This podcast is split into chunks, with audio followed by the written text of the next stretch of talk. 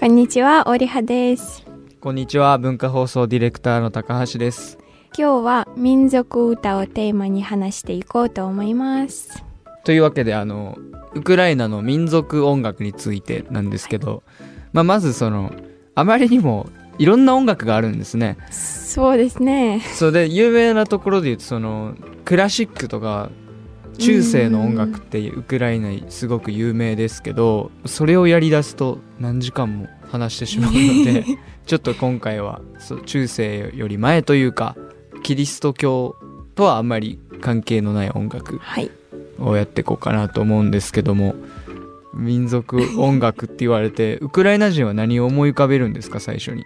伝統音楽はウクライナの文化の中で非常に豊かな一部です。うん実際には今回のエピソード20分でどのように自分に紹介するのかどのように優先順順位をつけるのかめちゃくちゃ悩みました。うんうん。まあ興味深いことが多すぎると思います。あ多分日本の伝統音楽と同じでしょうか。そうね。日本逆に日本の伝統音楽って聞いて何を思い浮かべるんですか？三味線。あー 三味線ね。はいはいはいはいはか祭りの歌。いでもそれだから日本の音楽で言うだけで言っても例えばその神道うんの神様のための音楽とか、うん。それだ言っても大和民族の音楽ですからいいあのアイヌ民族とか琉球民族とか別のやっぱり音楽を持ってたりしますよね。民族歌ってさっき最初言いましたけど大衆音楽っすよね。いわゆるはい。一般の人がうんうん。ずっと昔からやってきた音楽っていうのも日本にはたくさんありますね。それで言うとウクライナ民謡が世界で一番多いと言われてる。そうですね、まあ、テーマも幅広くて、うん。数もものすごいです、まあ、多くの歌は文字に記録されることなく口頭で伝承されました、ん。まあ、残念ながら多くの歌はまだ文章化されずのままでけど 時間の経過とともに失われていることも多いですね。うん。ウクライナ民族学者によるとあらゆる種類のウクライナ民族歌の全部での数は20万を超えるようです。すちゃんとやっぱり数えてるってのもすごいですよねはい。うんでだから文書化されずとかありますけど多分昔はその読み書きできる人もい少ないしそうですね。だから村のなんか知恵とか起こったこととかを次の世代にうん伝えるために歌っていうのはもしかしたらある一個の側面ですよね前のエピソードで言ったキャロール・オブ・ザ・ベルとかシチャデリ、はい、うんはい、とかが有名なのかな、はいはい。うんうん。Carol of the Bells とか、うん。まあ、ウクライナ語ではシェドリクうん。の歌とか、前話したクパーラの歌うんのような歌など、うん。クリスト教化以前からの非常に古い民謡もありますし、数十年前に作られたものもあります。うんつまり、フォークソングの分野は拡大し、発展するばかりですね。歌のテーマも多様です。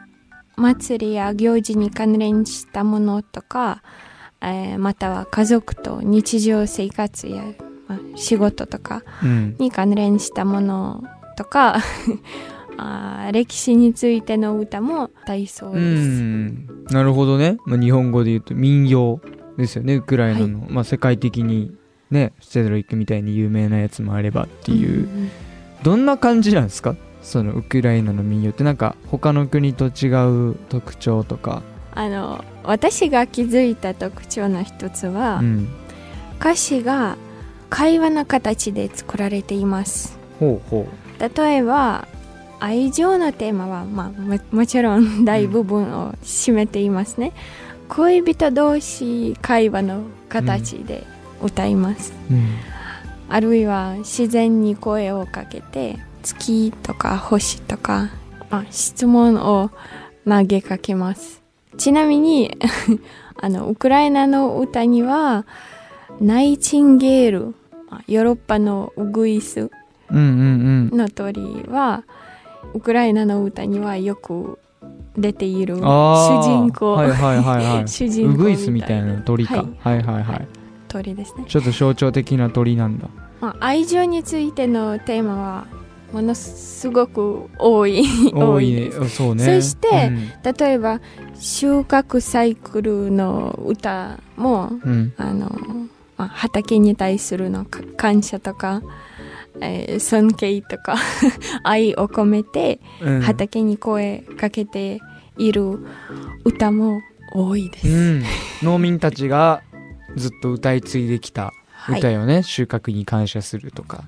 歴史を通じてうん。ウクライナ人は定住の生き方を送ってました。うん。農業を大事としてきてから農民の歌が数多く残ってきました。うんウクライナっていなんか有名ですけどやっぱりあのあの地域ではすごく土地がはい。豊かというかね、だから遊牧民が多い。周り多いけど、ウクライナ人はずっと農業をやってきたっていうね、だから歌が多いそれだけ、はいはい。うんうん。うん。収穫の歌ね、うん。はい。収穫はとても狭いテーマのように思えますが実際には広いです。うん。例えば畑に行く時畑で労働を始める時最初の束を編む時 労働の途中休憩する時最後の束を編む時そして収穫の終わりのさまざまな歌の種類があります、数百歌があります。収穫だけでもね。はい、うんうん。うんはい、まあ、地域によるの違いもあるし、うん。まあ、マジでたくさんありますうんうんうん。まあ仕事する時の歌ってねはい。いわゆるイメージちょっとしにくいかもですけど今の人で言うと日本にも結構あるんですよ。だから一番有名なやつだとあの「ソーラン節」っていう「ソーランソーラン」って曲があるんですけどあれはあの北海道の歌なんですけどニシンを取る時に網を上げる時の音楽なんですよ。あだからまた別の作業には別の音楽もあるしまあそれだけ仕事にとって歌っていうのは大事。あそうですね、うん。あの例えば帰る時、えー朝まで畑に別れを告げて「畑ちゃんおやすみなさいまた明日来ますよ」みたいなことを歌いました。まだ有名な歌であるんですか？まあ、愛についてうん愛愛情についてもっとね。有名ですけど、うんうんうん。今は手で収穫しないですね。ね。ですから歌も、まあ、あんまり。まあでも農家のおっちゃんトラクター乗りながら歌ってますよね。それどこの国も一緒やと思う絶対。そうです。うん。まあそして収穫に関するの歌ならうん。例えば上手な、えー刈り取る人を称賛するような歌もあります。そっか。日本の田植え歌の話もあるけど、うん。みんなで一斉に力入れるタイミングとかがねはい。分かるようはいになってるみたいな、ちなみにうん。刈り取る人はほとんど女性でした。そうなの。うん。男の人戦いに行ってるからかなのかな。小むはいはいはい。うん。まあ、小麦を収穫するのはうん女性女。性の仕事だったのね、はいはいうん。まあ、また、ウクライナの困難な歴史においては、強めたり弱めたりしていた濃度性がほぼ常に存在して濃度いました。性ね。はいはいはい。あの時代には農民が自分の農場にかかわらずうん。封建領主のために働かせられていました、まあ、ソビエト連邦の時代であってもうん。実際にはその集団農場のシステムがあって群れです住んでいた人が国有地の畑で働かなければならなかった時、自分の畑で働く時間さえ残っていなかったそそもそもだってソビエトって意味自体がそうじゃなかったっけ？集まって農業する団体のことですよねソビエト時代、はい。ソビエトって意味が、うん、まあそのため、歌にも重労働とか疲労とかうん。不親切な保険領主についての不平を言うテーマ組み合わせていました。日本もそうだけどやっぱ農業の国って同じようなことが起こるんですね、うん日本もそうですね。領主って言いますけどねいわゆる日本で言うと単価がいっぱい残ってるんですよ、はい、領主クソだっていう。えー。うーん。えでもコサックって遊牧民なんじゃないのですか？定住ってさっき言ってましたけど。ある程度はそうあです。う。ん。ある程度はそうですけど遊牧生活はコサックの軍事的および政治的な仕組みに一般的でした。うんコサックは15世紀から18世紀まで土地を守ることと行政管理を果たした社会階層です。だからさっき言ったようにウクライナは土地が豊かでしたからはい、はいでも周りは遊牧民が多いですから、うん頑張って守る必要があったんだね。そうですね、うんうんあコザックは男性だけでした。男性だけでした。自分の意思でコサック仕組みに入ることが可能でした。うん。コサックは七と呼ばれる定住地を持っていましたがよく定住地を離れて遊牧民となりうん。戦いに行ってきました。多くのコサックは家族がいて家に住んでいたか無期限に家を離れるかのどちらかでした、うん、コサック民族みたいな言い方する人もいますけどどっちかというとなんか軍隊の方が近いのかな、はい。言い方で言うと。はいはいはいもちろんはいそうです。っていうことだってコサックダンスとか有名なぐらいですからで結構音楽とか踊りの文化っていうのはいっぱいあったってことですよね、はい。コサックのコサッ中には。クダンスは実,、うん。実際にはうん。なんか戦いの練習、ダンスより戦いの練習まあでしそったか。ねさっき仕事と歌の話もしたけど、はい。戦争と歌っていうのもね戦争の時音楽かけるって言いますからみんなリズムとかね、はい大事なはいんだろうね。はい大事ですね、うんでもコサックの歌のモチーフうん、の中には愛する人を思い出して泣いている歌。もう。そうですね。なんかうん。勇ましいコサックですけど。とイメージの割には実際にねそうそう文化は。そして別のテーマは、うんあのコサックの一人の友人は忠実な馬です。馬ね、馬しか彼の興奮を理解し、うん。危険についてに警告してくれるし、うん、まあ、死亡したら家族に通知あしてくれるその本人馬。持ってる馬がね。はい、えー家に帰る道を覚えまあ、よく覚えているから馬だけが帰ったら、うん。まあ、家族はみんなうん。わかる。まあもう唯一無二のし親友みたいなことなんでしょ？馬。だ、はい。よくさだからちょっとそれるけどさヨーロッパの文化も結構馬とさめっちゃ親友みたいな文化がめっちゃあるからさだからなんだろうねその馬刺し？みんなびっくりするって言うじゃないですか。今日日本人あの馬食うんすよ。あのむちゃくちゃそう考えたらむちゃくちゃハードコアな料理やと思うねんけど馬刺しっていう馬の刺身があるんですよハードコアすぎるよね。知ってる？知ってた？中央アジアがうん。馬をよく食べているまあことをちょっと家畜みたいな側面があるんだろうねうん。中央アジアには馬が、うん、そうです。日本でもウクライナには全然馬の肉全然。いやだから多分なんかドイツの人とかも言ってたの聞いたことあるけどまあどっちかというと人間の友達みたいな感覚。はい。だから日本人で言うとなんだろう犬とか猫とか食べる感覚なのかな？うんうんうん。うんあだからまあそっか。コサックの音楽にあるテーマで言うと、まあ、大きく分けるとその戦いに対するはいはいやつとか、あまあ、故郷愛する人と離れて悲しいとか、あと自分の親友の馬についての歌みたいなのが結構多いのね、はい。これさっきまでそのコサックの歌の話してましたけどこれは何？どういう風な歌なの？その楽器と一緒に演奏されていたのかそうですね。楽器ううんん、まあ楽器ならうん、バンドゥーラバンドゥーラね。はい。バンドゥーラとうんコブザ、うんうんうん。という楽器です。多分ウクライナでも多分トップ2で人気人気というか有名なえー楽器なのかな？そうです。はい。ゴプツァバンドゥーラ、はい。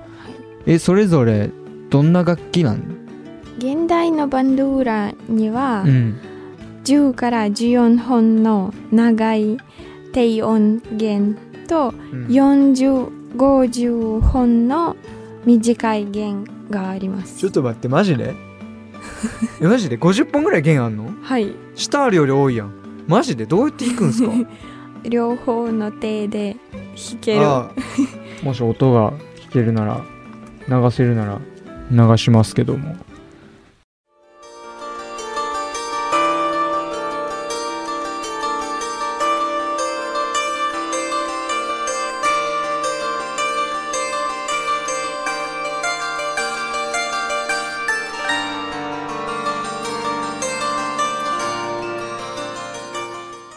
まあ近い楽器で言うとあれですよね。リュートとかあの辺ってことねバンドゥーラうん。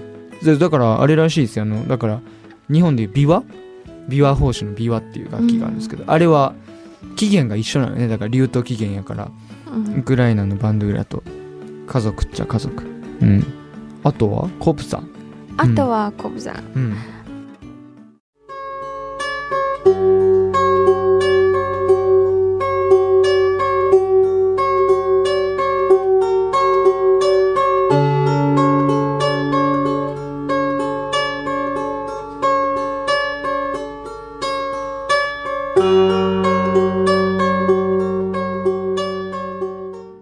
コブザも弦楽器で、うん。まあ、ギターのような楽器です。うんうん。コサック時代の時に、うん。元のコサックとかコブザとかバンドゥーラを弾きながら、まあ、いろんな町とか村を旅してうん。いろんな歴史の物語とかうん。コサックの生活について歌いました。だからその2つともリュートのが近い楽器。イランかトルコか忘れましたけどあそういうところで。でいやそうそうそう。それわそれ。かりました。それと要はそれが起源なんだよね、はいはいはい。だ多分日本の琵琶もそうなんだけど、はい。だから同じ親戚だなと思ってたら。はい、琵琶法師ってさっき言ったけどうん琵琶法師もそれです、えー。日本のもそれだから意外と共通点ね。そうそうそう、うん遠い国ですけど。遠い国ですけど ね同じ家族の楽器持って同じことしてる人、えー。その人目が見えない人なんです琵琶法師って。そうはい。コブザを弾いている人も目が見えない人でした、あーだから共通してんのかね。う、ん。よくよく調べるとすごいめっちゃ世界中でつながってるうん、よね、レタブルというウクライナの太鼓、うん。コサックの太鼓はコサックを集まるために使っていました、うんうん。そして、えー例えば敵の攻撃を知らせるためにうん。も使いました。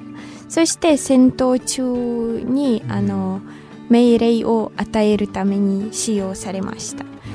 ちなみにその太鼓の大きさはうん。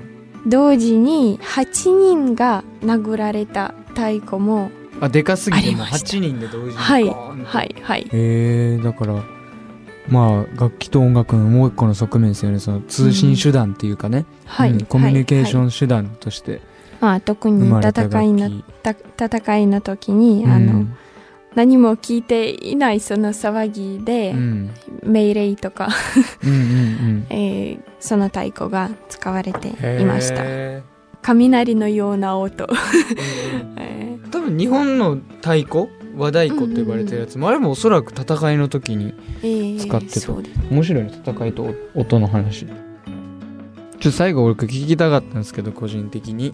まあ今まで伝統音楽民族音楽の話してきましたけど、それが今どんな風に受け継がれていってるのかなっていうウクライナでは例えばこういう民謡とかその伝統的な楽器はいっていうのはどういう形で今残ってるんですか？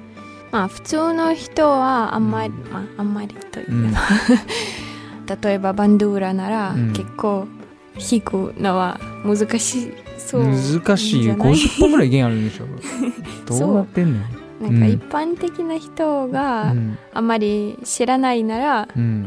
全然弾くことがそうだね。でできないんですね。うんうんまあお音楽家がコンサートとか、まあ、演習の時によく使っています。まあ、珍しいうんほんまにミュージシャャンぐらいしかでも弾でも例えば私の同級生の、うん。あクラスメイトうん。は音楽学校に通った時、うん。えーバンドゥーラに弾くことを習いました。そうなんや。えだ例えばそのまあ弾く弾かないにしろ例えばバンドゥーラとかコブザのサウンドとかってはい、今の音楽にも使われてたりする。はい、使われています。はい。はい。うんあのエスニックのモチーフを伝えるために使いますけど、うん。まあ、普通のポピュラーミュージックにもあんまり伝統に関係ないのミュージックですけど、伝統的な楽器のサウンドを使っています。うん。そうやってやっぱでも弾く人が少なくなってもそうやってね残っていくかもしれないからね。まあインドとかで言うとシタールとかは同じく弾くのめっちゃむずそうやけどうん。いろんなね音楽とかにも入ってるし。うん。民族音楽の話でしたけど伝統音楽の。楽器も音楽もなんかいろんな人の生活とか文化とかなんかいろんな使い方から生まれてるんですねやっぱりね、まだまだそのクラシック時代の話なんか1ミリもしてませんから、うんいっぱい話すことあるのでねねまた機会があればねはい、話せればお聞きいただきありがとうございます。次回もお楽しみに。